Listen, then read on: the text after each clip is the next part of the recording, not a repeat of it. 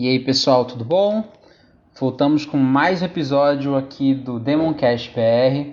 Nesse episódio nós vamos continuar a lore de Demon Lord, de onde paramos, que foi da parte do Triunfo de Eden sobre sobre a Terra, no caso que eles criaram Ratros. Hoje temos o nosso convidado já é, excepcional já, nosso Mago Manfredo.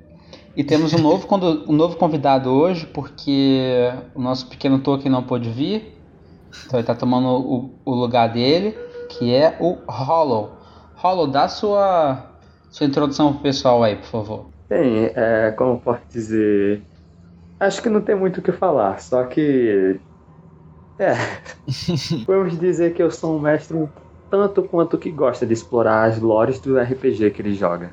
Então já, já tá ótimo já. é, então, pessoal, vai, no caso, vai, vamos conversar hoje. Eu, o Hollow e o Mago Manfredo. Nós vamos continuar de onde paramos, mas antes eu quero salientar algumas coisas que deixei passar batido da, da última narração. Falar sobre duas coisas. O princípio, a criação dos anões, que deixei passar batido, que lembra que o nosso pequeno Tolkien falou que os anões foram criados junto com os genes viram o Gog criar os homens de Gog e pegaram a ideia e começaram a criar outras raças. Os anões foram criados. A princípio os anões eram bonitos, né? E eram grandes. Eles não eram tão pequenos igual tem na, na, na lore mesmo.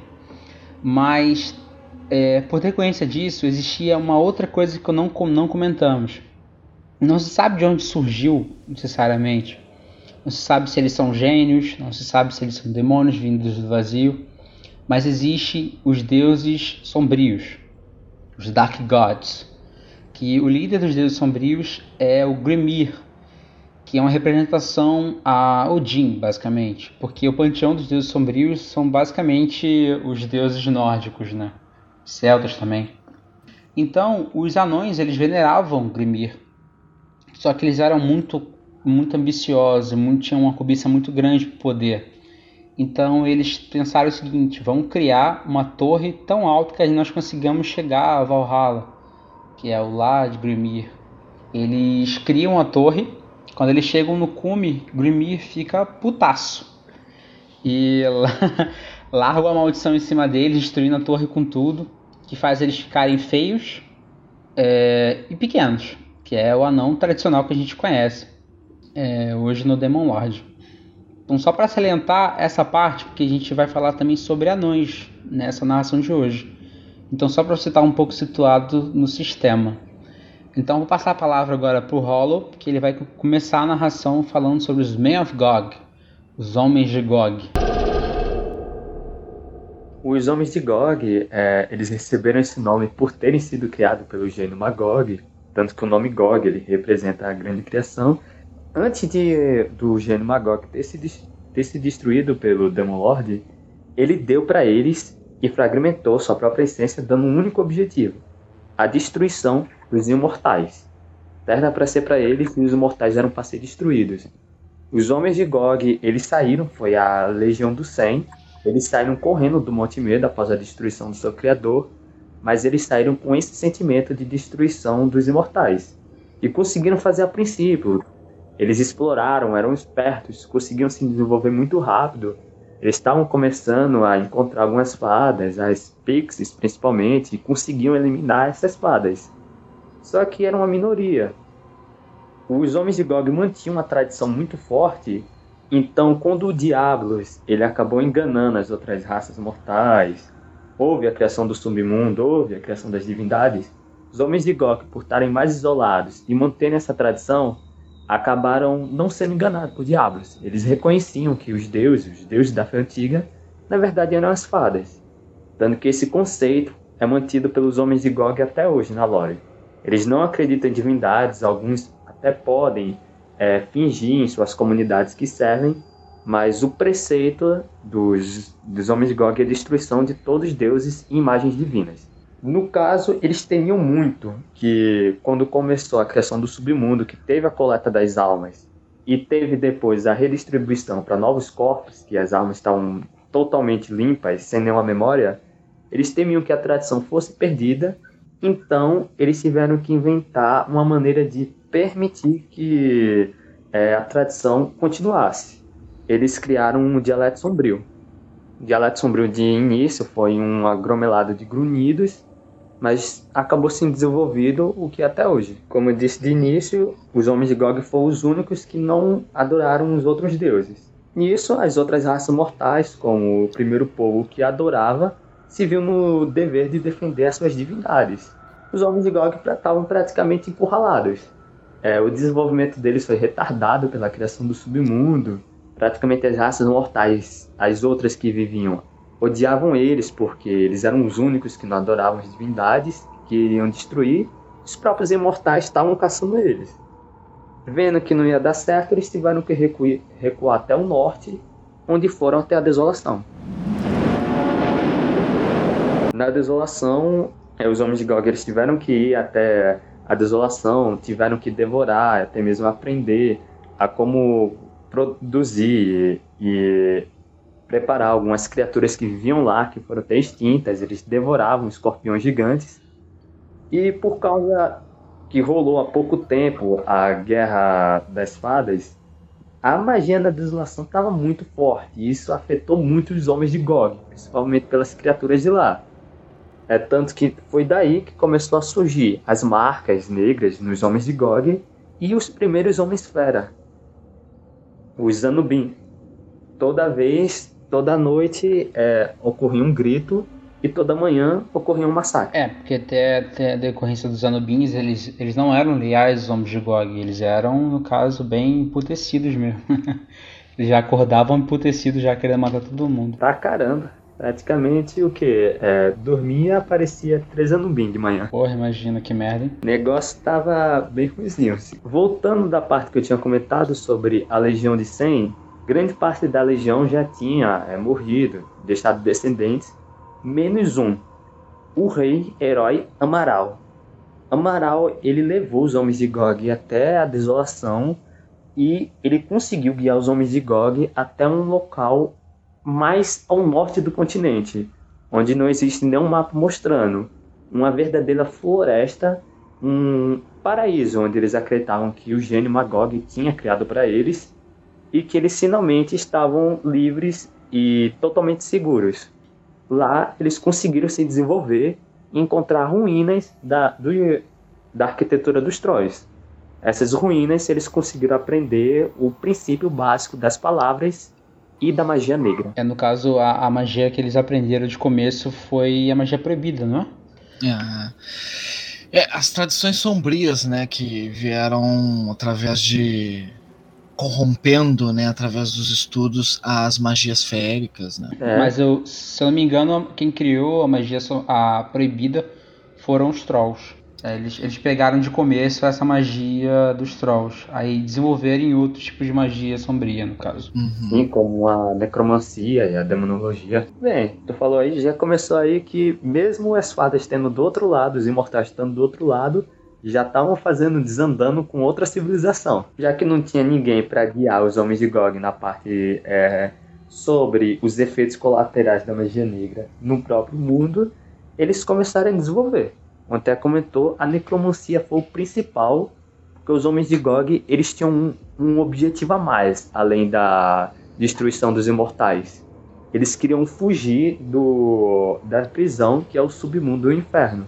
Eles é queriam. A mortalidade, né? De certa forma, para os homens de Gog, o inferno e o submundo eles iam como uma ofensa tremenda às raças mortais. É, porque eles, é que eles não eles eram mortais ainda, né? Eles não, uhum, eles não eram imortais igual os, os feios eles morriam e eram obrigados a ir pro submundo ou eventualmente pro inferno. Nisso, é, como todos os. É, como anteriormente as fadas tinham medo, como até o, pequeno Tolkien falou, as fadas tinham medo do poder dos humanos, né, que eles morriam e adquiriam conhecimento prévio da vida anterior e usavam isso na nova vida. As fadas criaram, só para recapitular no caso, né, criaram o inferno e o submundo, não respectivamente. É, não respectivamente, mas na época já tinha sido criada. Tanto que Amaral, o herói, é, ele já tinha longa idade, ele praticamente teve uma longevidade muito grande.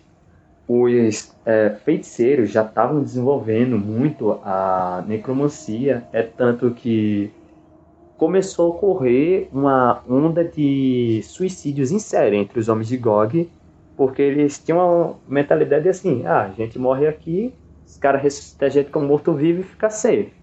Mas daí eles foram percebendo que não é bem assim, a alma não fica lá, eles são praticamente marionetes da magia.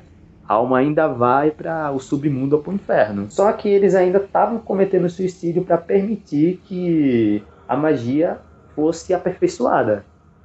Amaral proibiu isso, ele disse: não, dá para se reproduzir, se reproduz. Os homens de Gog têm que se reproduzir é, e espalhar sua semente para ficarem maior que seus inimigos e quando estiver próximo da morte, aí sim pode utilizar a magia negra para ressuscitar. Marau era praticamente um rei amado pelo povo e ele mesmo disse que não temia nem o inferno nem o submundo e que não estaria com medo de dar de cara com o pai morte.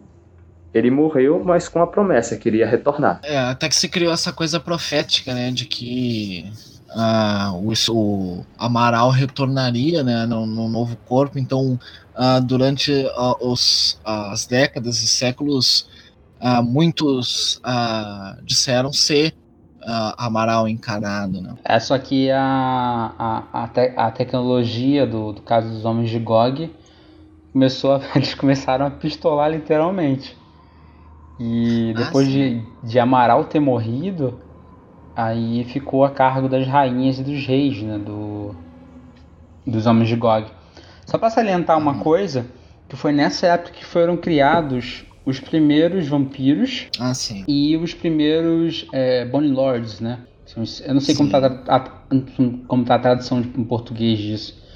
É, os, é. os, senhores dos esqueletos? Senhores da morte, mas tradução também chama de Blitz. Uh, eu não lembro do nome Bone Lord, uh, tu diria os Death Lords?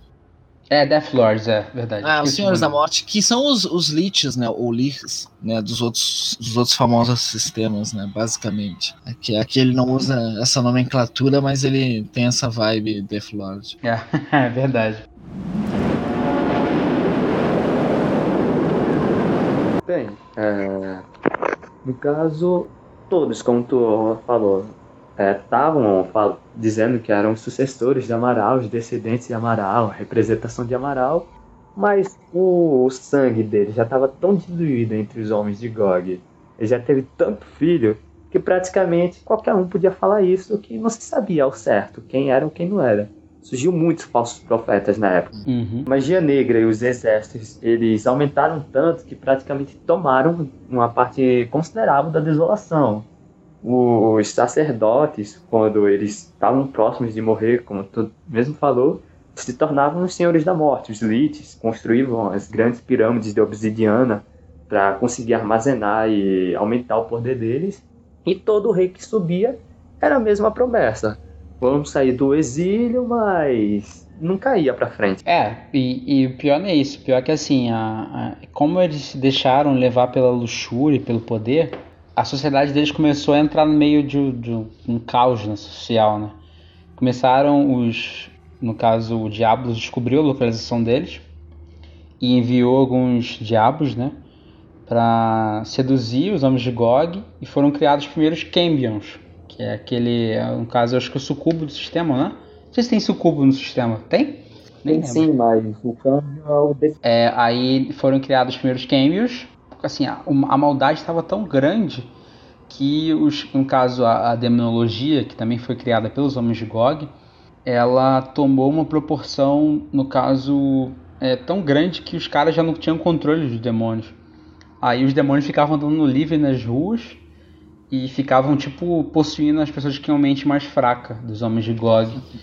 Aí eles usavam isso pra tocar o puteiro mesmo e o diabo só lá embaixo rindo e, e, e pegando os caras que morriam para fazer. para pegar corrupção, no caso. Foi uma putaria ali, generalizada. O negócio tava feio pra caramba e os reis estavam nisso. Ah, tá rolando então. Pelo menos a gente tá mantendo poder. Tem problema. É, é basicamente o Brasil, né? Rolou um, um, vários grupos terroristas que estavam tentando depor, até mesmo reivindicar é, uma nova sociedade, ou até mesmo lembrar os homens de Gog o verdadeiro destino deles. E um principal deles que eu posso citar são os é, Sixons de Amaral. É, os descendentes de Amaral, né? Que é a tradução. Sim, é, é, vale salientar que eles praticamente seguiam a risca os ideais de Amaral, eles queriam a retomada, eles queriam que o descendente de Amaral chegasse, que eles finalmente pudessem sair do exílio dele, fazer o que foi prometido, a destruição dos imortais. Tava um negócio bem feiozão lá. É, a, a líder deles era a Eglédia, né? Que era uma. Era uma mulher de. de uma, não é nem homem de Gog, uma mulher de Gog bem importante, bem imponente na época. Ela praticamente falava e o pessoal escutava. Questão de lábia, é, até mesmo de eloquência. Foi dito que nunca se viu alguém como ela a um seu próprio filho dela, e vou contar agora. Não se sabe ao certo, nem mesmo ela conta direito essa história, de como é, surgiu. Mas ela ficou grávida de um garoto, ela escondeu essa gravidez, onde ela nomeou de Acharal, de homenagem ao rei, ao rei herói Amaral, e porque ela acreditava de forma fixa que o seu filho era o descendente de Amaral. Era a reencarnação de Amaral. O nome dele é Ashkal, né? Ashkal. É. Eu chamo de Acharacal. Acharacal, né? Ou a chacradora também, né? Para os mais íntimos. Mas... Verdade. Homens de Gog tem um costume muito bonito que é colocar nome difícil pros filhos. É, porque todos têm nome merda. Acho que Amaral é o nome mais merda que existe. Isso foi surgido no último podcast e eu reafirmo. Amaral é o nome merda, pá. Eu defendo Amaral. Não coloquem Amaral nos personagens de RPG, pelo amor de Deus. Bem, o filho dela, quando foi se desenvolvendo, ele praticamente era talentoso em tudo. O garoto só precisava dar uma lição que ele entendia na hora e já fazia. O moleque era brabo. Brabo pra caramba. É comentado até que quando ele, ele aprendia rapidamente as tradições de magia e ele corrigia os professores dele sobre as tradições de magia. Porra. Se não me engano, é até comentado que ele é, permitiu, quando ele já era molequinho, não lembro se era na adolescência ou na, quando era criança, mas ele já até auxiliava na parte de criação de mortos e dos atadores de demônios. Moleque é o. É o, é o, é o Itachi do, do Demon Lord, tá ligado? Quase isso. Tinha um negócio interessante que foi comentado que ele praticamente é, quando era criança, não tinha inimigos. O moleque era tão bom em eloquência que as inimizades dele acabavam se transformando em admiradores. As pessoas que tinham raiva acabavam seguindo ele. Ele era tão bom eloquentemente que não conseguia fazer inimigos. Quando ele já tomou a fase adulta, é, o conselho que ficava com o rei já tomou a noção do que estava rolando. Tava rolando um problema, tinha um garoto aí que o pessoal tava falando que a reencarnação de Amaral, o pessoal tava começando a seguir ele. Já viram que tava parado, tinha uma parada estranha rolando. É, e vale lembrar que o conselho, ele. O conselho praticamente era o, os caras mais fortes da época, né? Eram os vampiros, eram, no caso, os. Os Senhores da Morte, né? Os Lich, né? Que ele já. já a, a tecnologia do dos homens de Gog já estava bem avançado, já tinha esses caras já no poder, no caso. Bem, o conselho vendo isso, eles mandavam assassinos matar o, o Astaral, eles espalhavam, mandavam demônios, os demônios voltavam sempre pro vazio, ou até mesmo acabavam sendo libertos. Toda tentativa de morte era falha. Acharal então, ele pegou seus 12 maiores discípulos e eles viraram o braço direito dele. Eles espalhavam a palavra, protegiam a charal. Eles eram uns guarda-costas. Pode até fazer uma alusão aos dois apóstolos. É, assim, só para salientar que eu traduzi o nome deles bem, merda, né? Tradução feita com pé. É, no caso era Ruína, que era, era um necromante brabo. É, a Malícia e Sussurro, que eram duas gêmeas que rivalizavam com o próprio Ascal no, no poder mágico. Tinha o escolhido, que era, eles chamavam de carniceiro dos deuses. Uhum. O vingança, o assaltante, o envenenador, o atormentador, que no caso era como se fosse um era um torturador para ele, no caso. Tinha o Destruidor, que é um dos mais famosos discípulos do, do Witch King, que era o líder do geral dos exércitos dele. Tinha o Riso e o Despojador e, por último, o Angústia, que era o que o Witch King mais gostava dos doze discípulos. Tem um negócio também do Riso que fala que ele foi e. É, que fora e voltou do inferno. É, verdade. Tem, tem essa parte também que, que fala sobre isso. O discípulo era todo brabo. Dava pra o maluco ver era que mais brabo mesmo. o maluco tava. Bem, ele vendo que não tava dando certo e que o, eles estavam muito grandes, que ele precisava da unidade do povo, além do que eles, já que, é, como posso dizer, o conselho do rei estava vendo que não estava conseguindo nada com o Acharal, focaram na mãe dele, focaram nos rebeldes. A mãe dele só não foi morta porque foi salva pelos discípulos, mas os, os discípulos, mas os outros é, que apoiavam ela acabaram sendo capturados, torturados e crucificados, junto com todos aqueles que ofereciam abrigo ou pelo menos uma ajuda mínima. Negócio dentro do reino dos homens de Gog já estava começando a desandar. Sherlock viu assim, não, dando errado isso daqui. Fazer o quê? Ficar em exílio, vou procurar uma alternativa. Vocês vão ficar aqui espalhando a palavra e não se preocupe que eu vou retornar e esse problema todo vai ser resolvido. É, é aí que o, que o Witch King vai pra algum lugar que a gente não sabe que, pra onde foi. É, é dito que ele foi para desolação, ele ficou em exílio durante nove anos, mas ninguém, nem mesmo é, a, o discípulo que ele mais amava, sabe o que aconteceu lá na, no exílio dele. Existem lendas que dizem que ele foi procurar para domar os gigantes que criaram, os gigantes não, os gênios que criaram os humanos. É dito também que uma vez por ano ele fazia um, um pacto com o demônio para durante esse meio tempo, o demônio ficar controlando o corpo dele, para que depois ele pegasse o poder desse demônio. É dito que ele encontrou os portões do inferno e foi bater um papo com o Amaral lá dentro, mas ninguém sabe ao certo o que aconteceu. Só sabe que ele voltou brabo. Brabo pra caramba. Cheio de marca negra no corpo, os olhos dele, em vez de é, refletir a luz, começou a absorver e ele praticamente voltou como um deus encarnado. É aí que eles falam até que ele tinha o poder de parar o sol com a mão, né? É, é dito que ele conseguia parar é, o sol só movendo a mão e que ele conseguia banir demônios de volta pro vazio somente olhando. Caralho, o cara era brabo mesmo. Tava bravo. E o, o, a, no caso, a marca mais marcante dele, dessa volta que ele teve do deserto, foi que quando ele falava, a voz dele parecia que tinha um monte de, de almas falando junto com ele. Era esquisitão. Tava legal e já voltou diferente. Lembrando também que, da parte dos demônios, demônio Demon Lord é naturalmente resistente à magia. Uhum. O cara conseguir banir os bichos somente olhando. É, Tem o alguma nível coisa de poder do cara era absurdo. É, é aquele tipo de NPC que o mestre nem faz ficha, né? Ele nem tem ficha.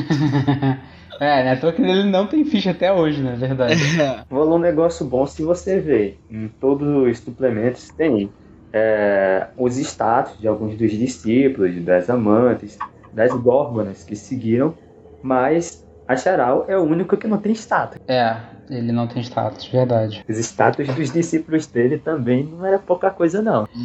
É, a gente vai falar sobre eles mais tarde, especialmente um discípulo em especial. A gente vai falar mais tarde bastante sobre ele. Na verdade, não é ele, é ela, né? Ele reuniu todos os seus discípulos e sua mãe e marchou em direção ao castelo do regente. Ele, quando chegou até lá, ficou deparado com o rei, que, pra, que o desafiou, e todos os conselhos. Lembrando, o conselho era formado por magos extremamente poderosos, liches e vampiros. Tudo estava.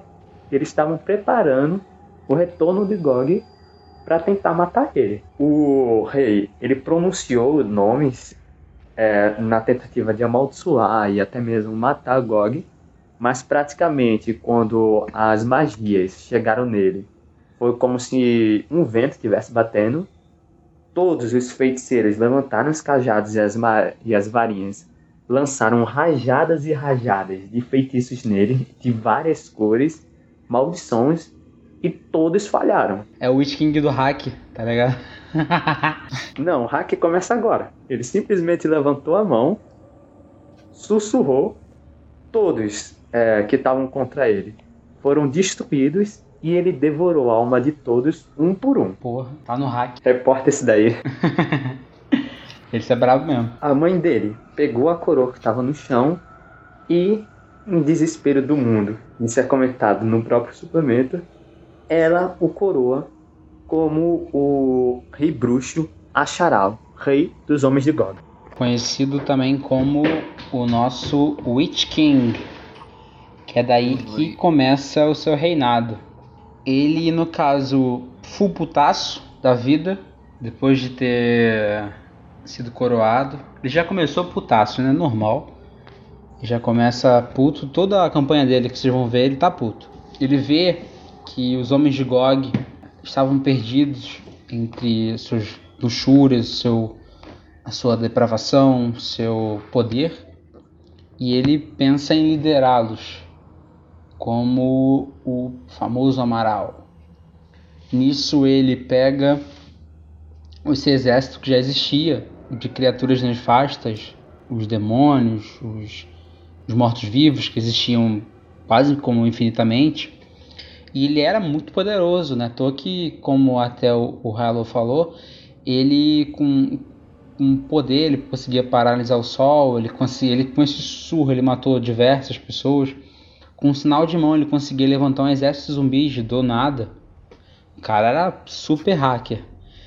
É aí que ele faz o seguinte: ele vê essa vontade dele de dominar e ele se volta contra o no caso quem ele achou que exilou ele, que foram as fadas. Nisso ele pega e desce da desolação com seu exército, que não era pouco, né, era pequeno, né? E não encontra mais é, fadas, né, feios, feios. Ele não encontra mais nenhum. Ele encontra um reino de uma rainha que nós falamos anteriormente, conhecido como Edene. Essa rainha era do reino de. Qual é o mesmo, o Mago Alfredo? É, é Ratros, né? Ah, uh, sim. Ele encontra Ratros e ele bate frente com a Messa, que era a rainha, a deusa guerreira né, dos, dos Edenianos. Só que, cara, ele, ela, ele tava tão no hack que ela não deu nem pro cheiro, tá ligado?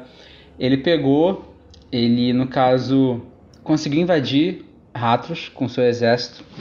Ele encontrou eles lutaram, mas ela, comparada a ele, era como se fosse uma criança. Ele, no caso, é, humilhou bastante ela, fez a família dela toda morrer na frente dela, ela, ela viu. Ele pegou, arrastou ela com a biga que foi usada anteriormente como até o Manfredo falou na última narração, a biga que era um símbolo edeniano de, de poder dar o Messa, né? Uhum. E no caso humilhou e quebrou o coração de todos os edenianos que existiam na cidade. Ele pegou e usou ela como uma consorte é, é, para o seu harém, né? E futuramente ela cometeu suicídio. Nisso, ele pega e invade a cidade de Edene e monta o seu império ali. Cidade conhecida como Maelfax, uhum. que na, na linguagem antiga, linguagem negra, né, no caso, é como se fosse destino. É daí que ele começa a maior campanha já criada no Demon Lord, que ele separa seu, seu exército em quatro partes cada um vai para uma direção. Na verdade, é, mantém um exército é, na cidade, um exército vai para oeste, um vai para leste e um vai para o sul. O exército do oeste é aí que começa a merda. Ele vai com um dos discípulos do, do Witch King, né, do, do rei bruxo, liderando, que era o escolhido, que era o carniceiro dos deuses ele acha. Ele vai andando até chegar no reino de Tara, que era uma cidade que teve independência de Edene, só que eles subornavam Edene para ficar independentes, né? davam sempre um suborninho e davam também pro, pro Witch King. Só que esse cara, tipo, ele era muito pistola da cabeça, ele era doente mesmo da cabeça. Eles acharam um abismo. Esse abismo era intransponível. Eles não viam nenhum jeito de transpor esse abismo de qualquer jeito. O que esse cara pensou? Pô, vou pegar, vou construir uma escada. Só que essa escada foi criada com os moradores dessa cidade. De um, jeito bem macabro de, de se fazer. Porque tudo que vocês repararam nos Homens de Gog é bem esquisito e macabro. E ele usou essa escada feita de corpos para descer o seu exército. Muita parte do seu exército, que era composto por criaturas como zumbis, que são geralmente bem burros, é, caiu do abismo e foram destruídos ou morreram. Até que ele chegou na floresta de Tarra com o seu exército. Ele mandou os zumbis ir na frente, os zumbis nunca mais voltaram. Ele achou estranho. Ele enviou o seu exército junto com ele e eles nunca mais foram vistos. Futuramente, é, o Witch King descobriu que essa, essa floresta de Tarra, né, ela era dominada por três hags, né, três bruxas, que destruíram todo o exército dele e o Witch King mandou mais algumas pessoas para trás desse, dessa floresta para ver o que aconteceu, mas depois de um tempo ele desistiu. Ele tipo chutou o balde, ele viu que não dava para ganhar que é igual outra localidade que gente também vai chegar perto. Um ponto aí dessa parte que falou das hags, das bruxas, ela se autodenominava consorte do Diablos. É, é, tem que acrescentar isso também. Elas eram consorte dos Diablos, que, que no caso tipo, ajudou, ajudou o Diablos, né? Elas ajudaram ele querendo ou não. Porque ele é Diablos, os Men of Gog, né? É, é, elas falavam que protegiam aquela região de todos os mortais. É, ao sul, é, o, o Witch King manda o Destruidor, que no caso era o maior dos discípulos dele, pelo menos o mais forte, né? Que é o general supremo dele. Eles acham pequenas cidades, acham pastos, acham os Países Baixos, é, acham bastante pasto, acham as cidadezinhas, fortificam as cidadezinhas, até que eles chegam em Balgrande, cidade é o nosso Rio Grande do Sul. Ele chega no Rio Grande do Sul e vê que ele vê que vai, vai ser um desafio, né? Porque ele sentia uma energia mágica emanando dessa localidade, uma energia feia. Ele já prepara todo um aparato para uma futura invasão que ele iria dar para o seu pro seu Witch King. E no caso a leste o Witch King vai pessoalmente com seu dragãozinho, Dragolite na verdade, né? Chamado Hatefell, que eu não peguei a tradução, pega Hatefell mesmo, do jeito que tá. Que era um Dragolite mesmo, que assim, no Demon Lord os dragões já são bem raros. Um Dragolite é muito raro. E é uma criatura que. eu nem sei como é que é a ficha dele. Até hoje eu nunca vi uma ficha de um Dragolite. Você sabe me dizer é, qual a dificuldade? Sim, sim. Era, se não me engano, era um morto-vivo. A dificuldade vai ser mil. É mil? Então. Já a dificuldade mil, que é uma criatura. Até você que tá no nível 10, você tem, vai chorar muito para vencer. Tá, só com a ajuda do mestre mesmo você vencer uma criatura dessa. É, ele vai construir um dragão. E ele acha, tipo, cidadezinhas pequenas que fazem nem cócegas no exército dele até que ele chega na, em nove ilhas e ele domina essas nove ilhas e proclama, no caso, nove é, autarcas, né? Que eu não sei se é autarcas é a tradução certa para isso. Nove estados. É, nove, nove governadores de nove estados, né? Que futuramente seriam a confederação das nove cidades. É aí que acontece o seguinte: enquanto esses exércitos se dividiam, o, o discípulo que o Ting mais gostava, que era Angústia, tramava por ele. Assim, ele matava quem apoiava o Ting né, na, na cidade ainda, matava quem apoiava por fora. E ele usou essa toda movimentação para tomar conta da cidade. Ele pegou esse pessoal que estava lá e passou faca em todo mundo e se autodenominou Witch King e começou a dominar a cidade e, a, no caso, a tocar o puteiro. Né? O Witch King é, é, inevitavelmente descobriu a traição do Angústia e ele ficou muito triste porque o Angústia era o discípulo que ele mais gostava. Era, no caso, o discípulo que ele cresceu junto, que foi o primeiro, no caso, a apoiar ele na, na, na campanha de virar o Witch King. Foi o primeiro a cuidar dele quando ele retornou do, exército, do deserto. É, num ponto aí, na parte, quando ele recebeu, é comentado que os é, assistentes dele ficaram com medo da reação dele quando ele recebeu a carta, mas a única reação dele foi rir. É, é, tem que contar isso também, porque ele recebeu a carta que o, que o Angústia tinha é, declarado o Witch King e ele riu.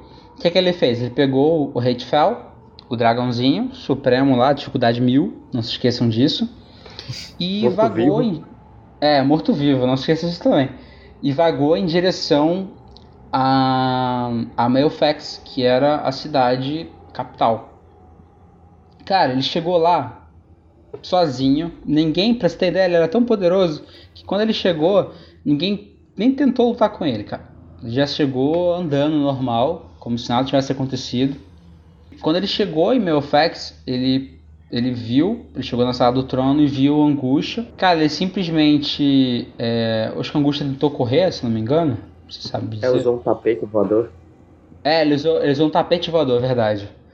Ele usou um tapete voador, só que ele cancelou a magia do tapete. Ele caiu. O Witch King segurou ele pelo pescoço e sussurrou. Ah, eu esqueço. Você acho que foi o, foi o único que eu amei, se não me engano. É, foi o único que eu amei e por isso eu vou lhe poupar. É, e aí no caso ele, ele se teleporta para algum lugar, ninguém sabe para onde foi. Ele e o Angústia se teleportaram.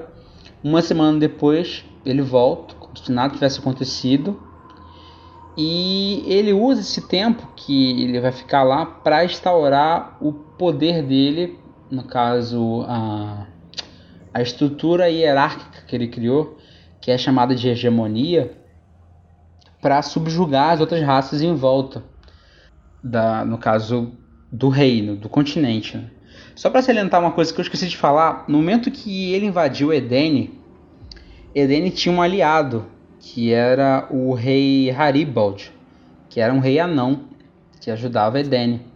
Haribald é Martelo do Trovão, acho que era o nome dele. E quando o Witch King invadiu Edene, que esse rei foi com seu exército em cima do Witch King, o Witch King, tipo assim, só pegou, cortou a cabeça do cara, tipo, com menor, menor nível de poder, menor descaso, e ele, fez, ele reanimou o corpo do cara e mandou o corpo do cara de volta para a cidade dos anões. E ele ficou conhecido como Haribald, o descabeçado, acho que não seria a tradução certa. Sem cabeça, né? É. Não sei, me ajuda aí. É, headless, acho que é sem cabeça. Headless. É, descabeçado tem um tom interessante, acho que, acho que é válido, né? Só não pode confundir com descabeçado. É, verdade. É, isso os anões, os anões ficam com o cu na mão e voltam para suas montanhas. Para continuar, é, o King instaura a hegemonia. No caso, ele faz as nove cidades prosperarem, que é um comércio já atual, que não mudou quase praticamente nada né, do, do, do que a gente conhece. Ele, ele reúne seus discípulos e vê que está faltando cinco desses discípulos e ele, ele fala, porra, aí fudeu, né? Não vai dar muito certo, não. Ele reúne esses discípulos e dissolve. Ele dissolve, não, no caso, ele, ele chama mais cinco discípulos. Que é o Tempestade, que era um mestre de magia de tempo, né? Que é ar, trovão, papapá, meteorológica. A Abominação, que era um mestre de magia proibida.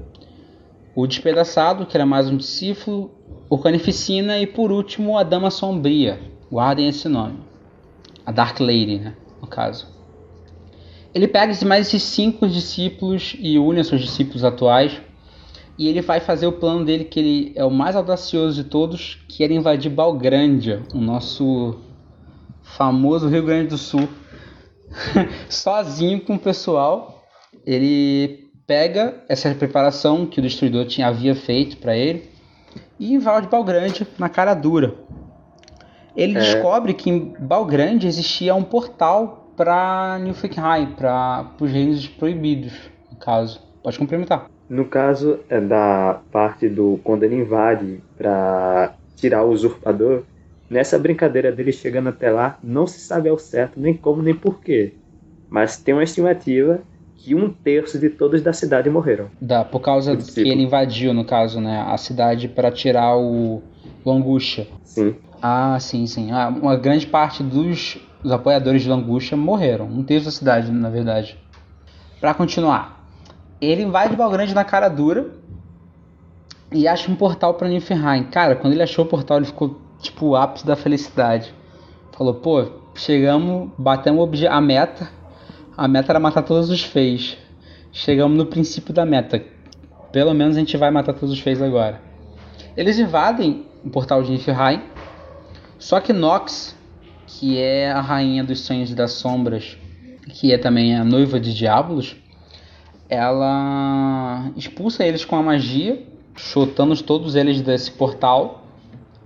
E ele perde uma, uma grande parte do seu exército por decorrência desse dessa parte que eles são cuspidos para fora de Nilfenheim.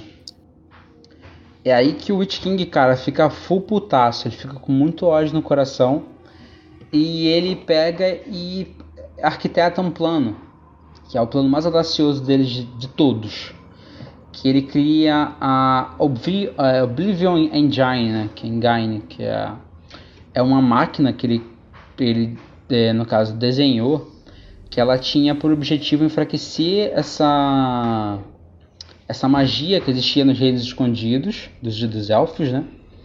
E com essa magia que ele ia enfraquecer, ele, no caso, iria enviar os demônios para os reinos escondidos para fazer os elfos saírem dos reis escondidos e virem para Ru, para ele poder matar todos os elfos com as próprias mãos. Esse era todo o objetivo dele, desde o princípio.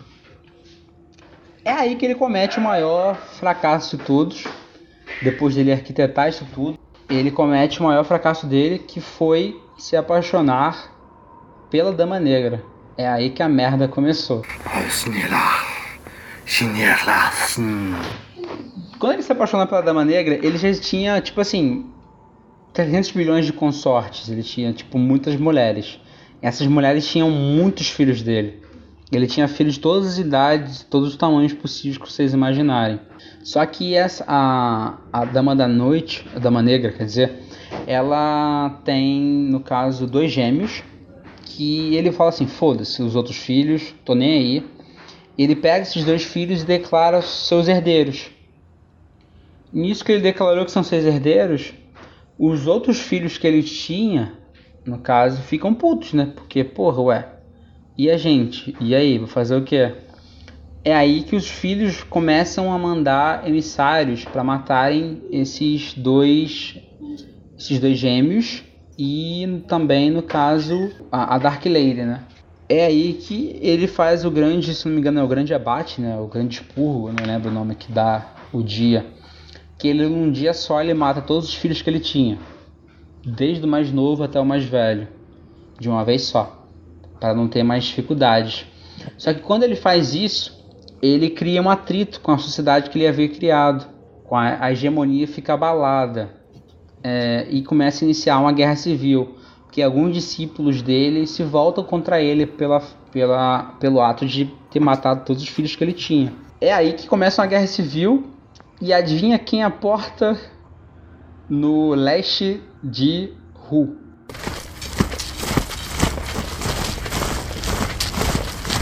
Quem veio, no caso, no momento errado, na hora certa.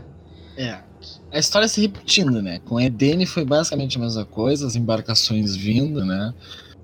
E, e, e formando essa nova civilização. E, e os Calassans vão fazer a mesma coisa que, que Edene fez porque dos calações é interessante que Edene trouxe o bronze, né? Trouxe não, mas enfim, era perita na, na forja do bronze. Só que os Calassans, eles já eram peritos na forja do ferro. Nem do ferro, do aço, né, João? É, é do, do aço.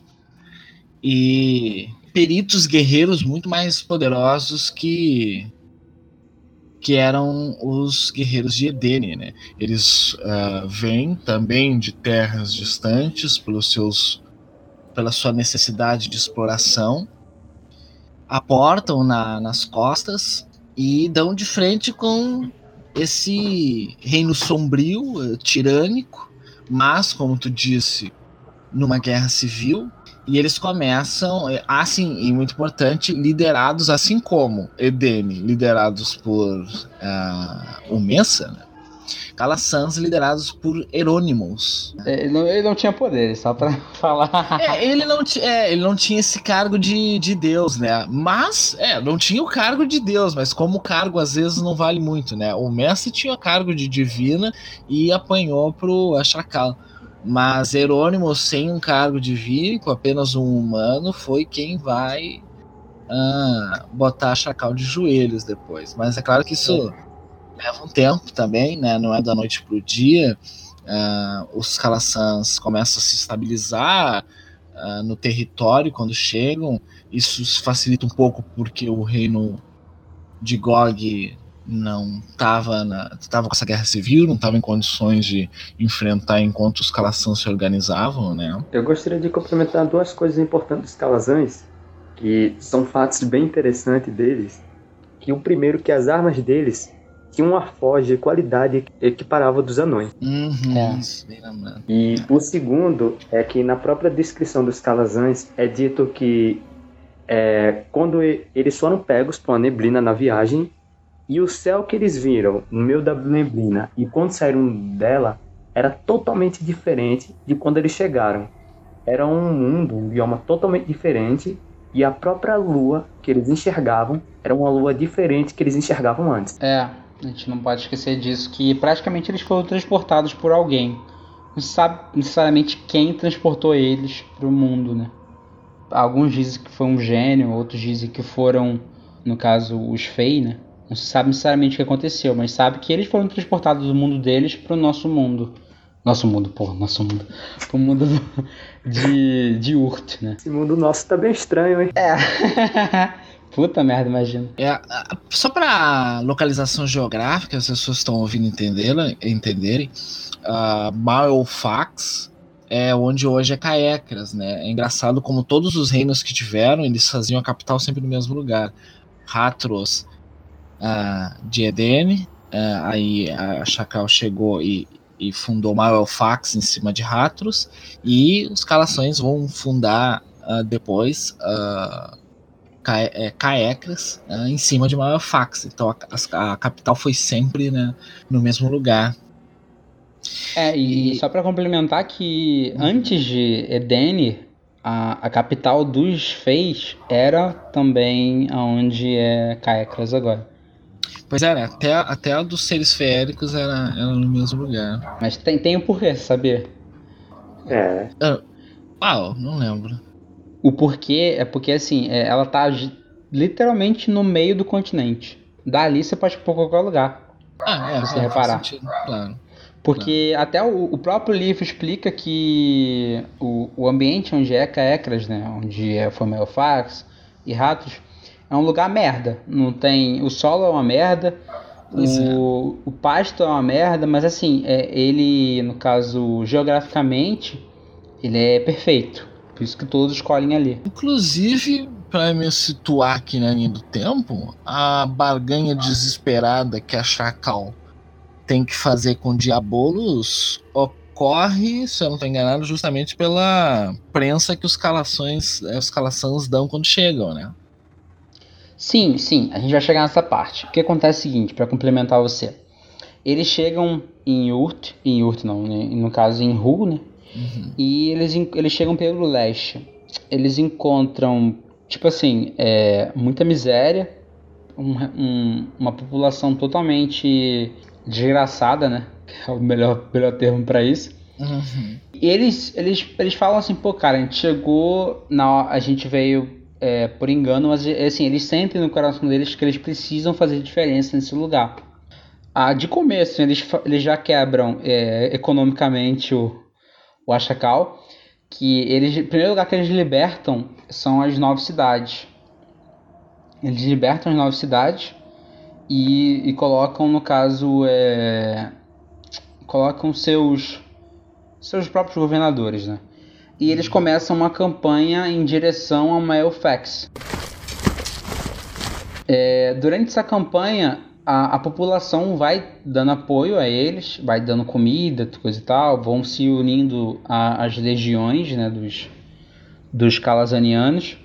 E as outras raças começam a sair de suas tocas, porque elas veem, no caso, uma no caso, uma oposição ao Witch King e veem que, como os Calazanianos, eles não tinham muita coisa especial, só que assim, eles eram muito ótimos guerreiros, eles, no caso, tinham estratégias de batalha, eles sabiam é, destruir as hordas de, de mortos-vivos, eles, eles tinham aquela, aquela parada de falange, né, de, era, era uma eles remetiam muito, uh, como até o, o, Manfredo falou anteriormente no podcast, aos romanos, né? Que os romanos, uhum. se você comparar eles aos povos bárbaros do nosso mundo, eles só venciam por causa da estratégia militar que eles tinham, uhum. que era uma estratégia muito boa. Os é, caras eram sinistros.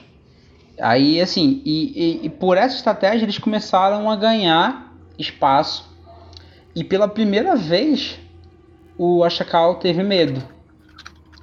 É aí que o Ashakal faz uma coisa desesperada, que no caso o Manfredo pode continuar. Pode falar. É, aí a Shrakal precisa fazer uma uma barganha desesperada, porque ele e Diabolos, como a gente já mencionou aqui, nunca se deram muito bem. Sempre tiveram objetivos opostos.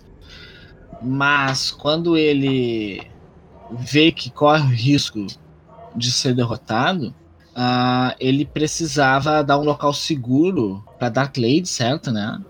É, pra. É, ela não tem um nome que não seja esse, né? É Dark Lady mesmo. é verdade. Eu fico assim, tentando procurar um nome pra ela. Não pode ser esse o nome, mas não, é, é Dark Lady. E os é, dois. Só, só pra... E os dois, no caso, os dois, dois gêmeos. Só pra complementar pro pessoal, se ela, no caso, é a única discípula de, de do, do Ashakal que existe uma ficha para você botar na sua campanha se você quiser. Uhum. Existe um suplemento que eu até vou colocar o link para vocês, é, no caso, é, olharem. Eu vou colocar o link de todos os livros que a gente está falando aqui para vocês darem uma olhada, tanto os traduzidos quanto os não traduzidos. É, esse, esse livro é o King of Schools, Uhum. Que tem a ficha dela, ela é um monstro de dificuldade mil. Então, assim, cara, ela é muito forte. Tipo assim, é um, um boss final de campanha. Só que eu acho muito, ela muito quebrada. Eu não só eu acho que seria legal você dar um artefato para seus jogadores lutarem contra, porque ela com tipo um sinalzinho de mão, ela ela sumona acho que 20 zumbis para ficar te dando porrada.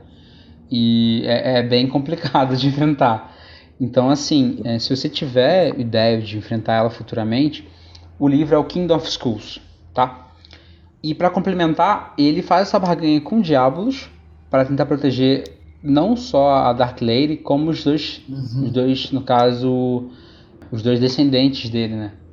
Que seriam iriam tomar o trono dos Men of Gog. Sim, e ele e ele é, percebe que a única forma é colocar eles num lugar onde não tem como os calações, os calaçãs alcançarem. E esse lugar é o inferno. Então ele decide descer ao inferno, porque no quintal da casa dele ele tinha um portal pro inferno, em Malafax. Gaetia, né?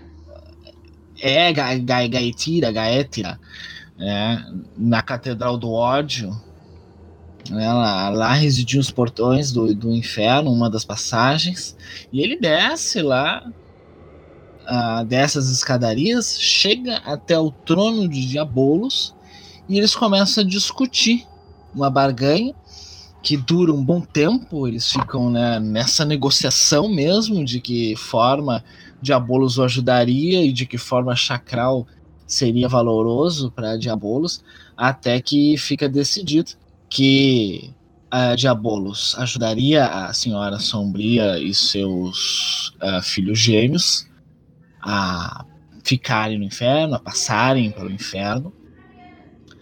E em troca, Chacal, quando morresse, daria a alma dele a Diabolos. É, vale lembrar que quando a Chacal entra no inferno, que ele nunca tinha feito isso antes, ele luta contra vários demônios, vários é, di, é, diabos, né? Sim. Brabíssimos. E, e sai porrando todo mundo. Uhum. Provavelmente com uma xícarazinha de chá entre um dos dedos, né? É, bem provável. Nada que um pouco de ferro não resolva. É, é, é. verdade. É. Verdade. É, aí ele, ele volta do inferno. Ah, os Calassans estão ah, fazendo assédio ao, ao a. E ah, uma batalha começa. Eu não quero já chegar nos finalmente, algum, algum detalhe. Ela dura oito anos. Ela dura oito anos, né? Tinha isso. É verdade, é verdade. Ela vai durando oito anos e, e nesses oito anos a, a guerra estoura e no caso, como eu falei anteriormente, os, os anões começam a ajudar os calanzanianos Isso. e os, os feis também começam a ajudar os calanzanianos. Eles começam, no caso, também a, a usar muita magia celestial que os calazanianos aprimoram futuramente para criar o escopo da, da é, futuramente do, do culto ao novo deus. E eles usam essas magias, no caso, eles também, eles também eram muito bons sorcerers, né? muito bons feiticeiros. Eles usam isso para ir lutando contra os caras. Só que assim, já estava chegando já num nível. Ah, estamos tipo, ficando cansado. Já estamos ficando na merda já. E só o Witch King perdendo apoio com todo mundo que ele tinha no Império.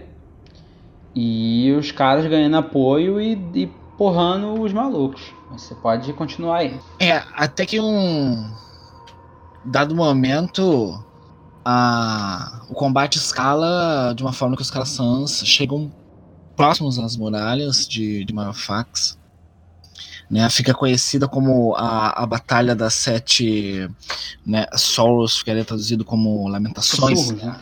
Lamentações. É, é Lamentações. É, a Batalha das Sete Lamentações, que é, inclusive vem porque sete grandes heróis dos Calaçãs caíram nesse combate. Né? Uh, ainda Herônimos e o Rei Bruxo ainda não tinham se enfrentado diretamente. O Rei Bruxo ia recuando aos poucos no, no no dragão dele, uh, evitando Herônimos. Até que esse encontro ocorre, é, Kalassan e o Sen, como era chamado, que era, era é, a guarda Sen, né? é, Vale salientar uma coisa aqui, uhum. que é o seguinte é, existiam heróis na, no caso nas duas frentes, né? Uhum, tinha os na época do do Witch King, o Witch King tinha um herói que era, se não me engano, era o Devorador, o Destruidor, não lembro. Que ele conseguiu abrir caminho nas falanges e só foi de derrotado por Anônimos. E do lado dos dos Calazanianos existia um herói que não era Calazaniano, era do primeiro povo, que ficou muito famoso porque é um artefato que você pode usar na sua campanha. Eu acho um artefato bem merda, mas na, nessa batalha foi foda. A descrição dele é foda, mas o artefato é muito merda. Que é o Moegius, que é um, era um herói do, da, da primeira civilização, no caso. E ele, ele, ele construiu uma, um par de asas e ele tinha uma lança de bronze ele viu tanto os elfos usarem magia, é, no caso celestial de luz, que ele queria tocar a sua lança no sol. Então ele construiu um par de asas para voar até o sol e tocar com a sua lança o sol para pegar o poder do sol. Ele conseguiu voar, mas figurativamente, né? ele não chegou no Sol, que é impossível. É, mas a Titânia se compadeceu com ele e, e, fez com que a magia celestial ficasse presa à sua lança. Ele usou essa lança para abrir um buraco bem no meio da, da, da linha de frente do, do Witch King e usou essa lança para destruir o Hatefell, que é o dragão do Witch King, numa lançada só. E ele não morreu, ele não morreu, pode ficar também. Como todo mundo morre, ele não morreu. Mas ele destruiu é, o Hatefell, que era o Dracolite, né? Com uma porrada só, com essa lança que eu não sei como, que o dano dela é muito baixo. Não sei se nerfaram a lança, provavelmente ele nerfou a lança depois da batalha, esse arrombado. E, e a, a, a história continua. Do lado do, dos Calzanianos existia os 100, como o Manfredo falou, que eram elites de guerreiros criados e treinados pessoalmente por Anônimos. Uhum. E do lado do Ashakal existia os Imortais, uhum. que eu não sei se é uma alusão aos 300, né? Deve ser aqueles Imortais dos 300 dos persas, né? Que, existi que existiram de verdade, só para complementar. Mas esses imortais do Demon Lord, eles eram uma legião de, de Men of Gog possuídos por demônios. Então eles eram mais fortes do que os, os soldados convencionais. Cara, eles basicamente caíram na porrada entre si. É, o, o quando há essa frente a frente com a Shrakal e o Herônimos, os 100 do, do, do e os imortais do Ashakal batem de frente, se distraem né, um com o outro, e nisso fica um X1 do Rei Bruxo, o Herônimos. E, segundo as lendas, segundo o que é contado, o que é escrito, é, durou duas horas esse X1 ah, dos dois. Ah, a cada trocação de, de, de soco, a cada trocação de porrada, a cada magia que o Rei Bruxo lançava entre chamar hordas de demônios, entre lançar uh, imensas labaredas, labaredas de fogo das mãos dele, uh, a realidade ia se afetando, terremotos iam acontecendo, Tártaros, que é a lua de Ru, ela em um dado momento sentiu os efeitos da, da briga deles. Enfim, uma batalha entre deuses, praticamente. Segundo o que dizem, né? É, cara, os mais brabos, né? Mas, seja lá o que aconteceu, a Herônimos acha uma brecha depois de duas horas de combate, o que a nível mecânico deve dar bastante rodada, né? Porra, dá muita é, rodada, hein? O, é, o Aaron estava cansado, acha, acha uma, uma brecha, né? É, mas ele termina Euronymous arrancando a cabeça dele, né? Assim que ele consegue contra-atacar. Eu não lembro os detalhes. É, a, assim, a, a, a, história, a história é o seguinte: segundo as histórias, eles começam a lutar por duas horas, né? Meu Deus, não acredito nisso. Mas, a dado momento da batalha, é, o, o, o, Herônimo tá, já está cansado, né? Ele é ser humano. Já o, o Ashakal, ele já é meio morto-vivo, então ele deve se cansar. Ele, tipo, ele cai, ele não cai, ele fica cansado, o Witch King vem a seu encontro, e quando ele adquirir o último golpe, ele fala algumas palavras, a história diz, essa, diz isso, né, que ele, ele tenta falar algumas palavras, o Euronymous ele se levanta e derruba o Witch King no chão. Derrubando o Witch King no chão, ele pega e corta a cabeça dele. No momento que ele corta a cabeça, é, um, um grito é, ecoa por todo o, o campo de batalha. E, e dizem as histórias que ele é ouvido, ele é ouvido por todo o continente, esse grito do Witch King. Ele segura a cabeça do Witch King e levanta na batalha a cabeça do Witch King se dissolve num. É, num tipo um, uma névoa uhum. negra, né? Yeah. É. E o corpo dele se dissolve em um monte de serpentes que vão para diversas direções, serpentes negras, uhum. no caso. Os, os Gogs restantes é, fogem, desespero, não sei muito bem o que aconteceu. Eles fogem de medo, desespero, não se sabe ao certo. E a história termina A história termina com os Calanzanianos vitoriosos. Mas. E é isso, a grande derrota do Ashrakal. Uh, fica sobrando o único que. Tudo que era sumonado, vamos dizer assim, de morto-vivo, ele desaparece na hora. Uh, ficam os demônios que deixam de ser controlados por ele, então começa a atacar quem tá na volta. Aqueles que não desapareceram, os homens de Gog ali, eles só restou correr. E assim como galinhas desesperadas, eles correram para todos os cantos que era possível e estava decretada a vitória dos Calassans. É, para complementar, para finalizar, é, muitos Men of Gog voltam, no caso, para a desolação, para tentar achar novamente o que aconteceu, para tentar, no caso, achar o corpo do, do King, né? Novamente. Uhum. É, os Calazans se estabelecem é, regentes da, da, da, cidade, né? Eles denominam a cidade como Caecras, né? Que eu não, eu não lembro o significado, pra, já não aguento mais tanto significado de. de... Caecras eu acho que é, era era carnificina? É, é, carnificina, é verdade. Isso. E no caso, eles estabelecem o reinado que é aí começado o calendário oficial que é, que é usado no sistema, que é, que é o começo do reinado, né? Os, uhum, os Men of God restantes, existe um especial que é o Carnificina, que ele volta na desolação e começa a enviar diversos, diversos no caso, é, zumbis para descer para para Caecras, né, para no Northern Rich, né? É, é, qual a tradução para Northern Rich mesmo para traduzir? A, a é a extensão nossa. E é nesse momento que é criado as quatro cidades fortes, que são os fortes da desolação, que posteriormente são tomados pelos Templários do Novo Deus para defender a humanidade contra os zumbis eternos. É, é, cinco cidades, verdade. E só para corrigir, carnificina era ratros. Caecra significa uh, uh, struggle. Struggle é dificuldade. É, não é dificuldade. Struggle é. Caramba, no inglês sofreu agora. É luta. Sobre a lança, falando em questão em quesito de gameplay, eu acho que só deu mais dano porque a criatura era morto-vivo. Pois é, né? É, não dá tanto dano não. Tem, tem coisa que dá mais dano. pois é. Mas de repente com o tempo enfraqueceu, né?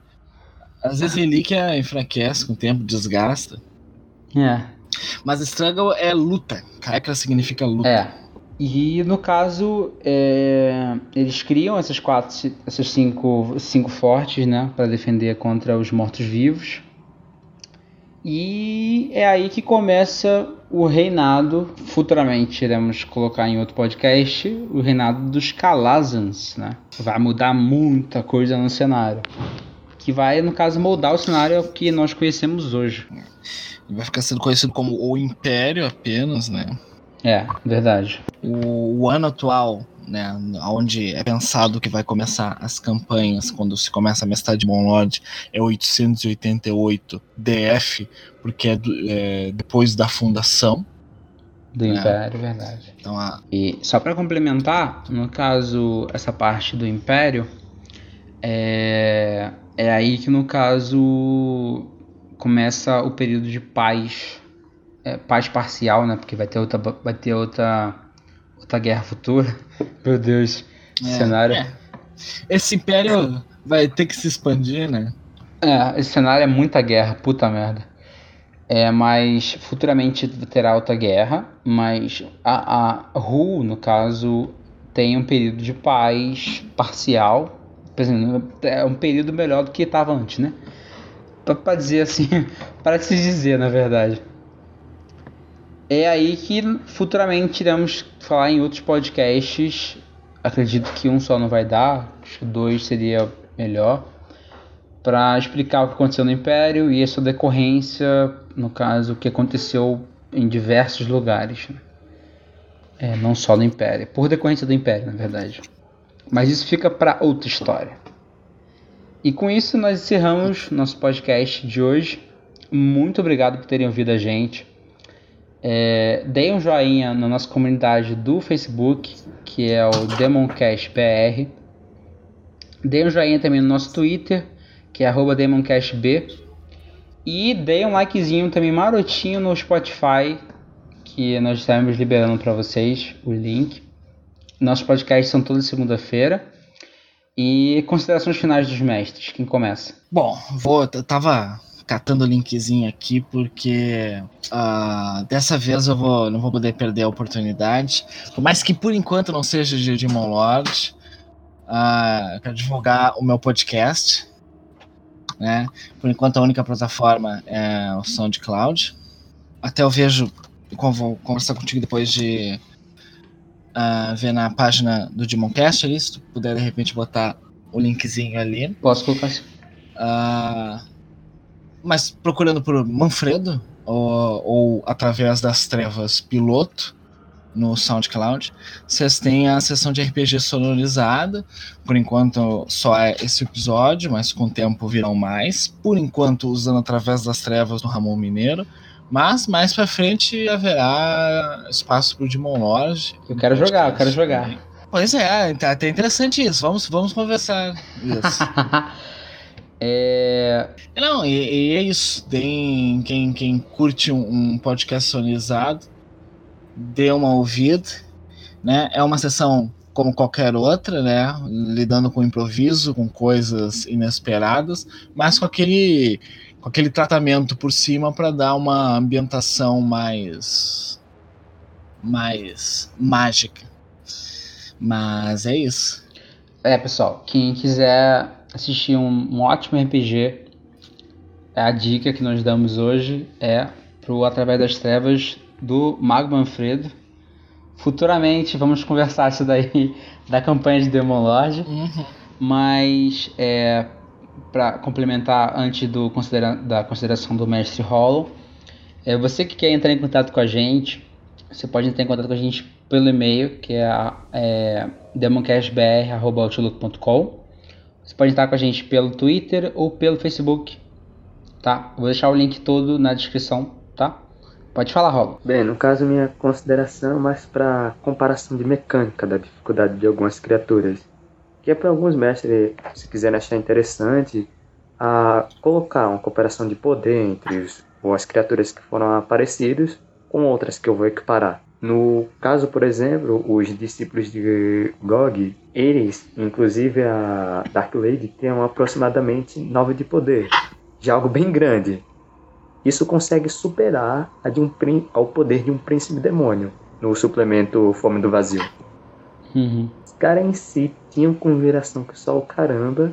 E praticamente, só imaginar, se os discípulos têm nove de poder, precisou uma aliança enorme só para conseguirem invadir Caecas. Mesmo desestabilizado, o poder que tem, um mago do jogo dá pra ver quanto de poder a magia negra tem. O que os caras conseguiam fazer, que eram literalmente os principais criadores da magia negra. É, no caso, comparando a, a poder em si, é, como o, o, nosso próprio Rolo falou, os discípulos de The Witch King, que a única ficha de discípulo que a gente conhece é a da Dark Lady, e ela é uma criatura com, com um nível de poder 9, a gente sabendo que no cenário, para você conseguir nível de poder acima de 5 é complicado, você tem que fazer um trato com alguém, com alguma entidade doida aí, ou conseguir uma. No caso um, um, um item que te dê mais poder, a gente sabe que é complicado. Então, assim, para você ver a dimensão de poder do, do It do, do Ashakal, né? Se todos os seus discípulos tinham 9 de poder, provavelmente ele deve ser uma criatura de nível 10 de poder, que tinha, é, no caso, não, não devia ter implementos. Aí ele conseguia conjurar magias facilmente. Então, assim, tendo em mente essas coisas para você usar no seu RPG, use com sabedoria. Mais alguma consideração? Não suma não, é mais isso mesmo. A comparação do poder das criaturas. Entendi. Eu vou. Então vou dar minhas considerações finais. É... Obrigado por terem ouvido até aqui. A minha consideração final vai ser para vocês curtirem mais uma vez o nosso podcast Lembrando que ele é feito de fã para fã, é feito com muito carinho, com muito amor, a gente se desdobra bastante para estudar sobre o cenário. Eu agora vou colocar a fonte dos livros que a gente está usando para você dar uma pesquisada se você quiser, na sua casa. A gente usou, no caso, foram quatro livros. Eu vou colocar quatro, é, quatro. Cinco, cinco melhor. A gente pegou bases do livro principal, que vou botar o link do Pensamento Coletivo, que é traduzido. A gente pegou algumas coisas do é, Túmulos da Desolação, que também está traduzido em português. É aí que a gente passa para o inglês. A gente pegou coisas do Man of Gog, que é um, um livro inglês, que fala sobre a história dos homens de Gog. A gente pegou, no caso, também um, referências do livro Caecras, que é um, é, é um Land of Shadow, Alguém sabe me complementar se ele é um Lands of Shadow? Sim. Tá, tá ótimo. É. E a gente pegou também, eu falei sobre um artefato que está no livro Uncertain Fate, que é um, um complemento do Shadow Demon Lord, que fala especificamente sobre fés, né? Desde a fé dos, dos deuses antigos até a fé do novo deus, e tem algumas relíquias no final para você usar na sua campanha, se você quiser. Todos os links vão estar na descrição desse podcast, também no Facebook, caso você queira, e no Twitter também. E alguns parceiros nossos, vocês darem também uma olhada no podcast dos Mestres de Candlekeep, que é um pessoal que tem me ajudado bastante hoje em dia, ajudando a divulgar o canal, ajudando também a, a, a pegar alguns contatos, que já futuramente teremos algumas informações sobre esses contatos. E para vocês também curtirem o podcast do Manfredo, mais uma vez. Se puderem também, curtam também o podcast de um grande amigo meu, que é o podcast do Fate Masters, que é um grande amigão meu, também me, me ajudou bastante no começo, quando eu comecei a narrar o Demon Lord. Me ensinou o conceito de Magaffin, de armas de Tarkov, coisa que eu não manjava, que futuramente a gente pode falar aqui no podcast. E é isso aí, pessoal. Deixa seu gostei para tudo. e lembrem-se de não entrar, eh, de não ganhar insanidade nessa pandemia. Fiquem em casa, lavem as mãos, respeitem as pessoas. E para quem está no tédio, quem está sem saber o que fazer, o Roll20, se eu não me engano, tá de graça. Você pode reavivar sua campanha no Roll20. A ficha do Demon Lord no Roll20 é automaticamente customizável e automática. Ela é super de boa. Eu joguei semana passada, que tinha muito tempo que eu não usava o Roll20. Eu joguei, é uma ótima alternativa para você estar sua campanha presencial parada, como eu, que eu tenho minha campanha com o Mestre Tolkien. E a gente usou, foi super legal. A dinâmica de boom, de, de bem, de perdição e de, e de dádiva está super de boa. Quem puder usar, é isso aí. E lembrem-se de, mais uma vez, não ficarem insanos com essa pandemia. Pelo amor de Deus. e é isso, pessoal. Valeu! Falou! Até mais!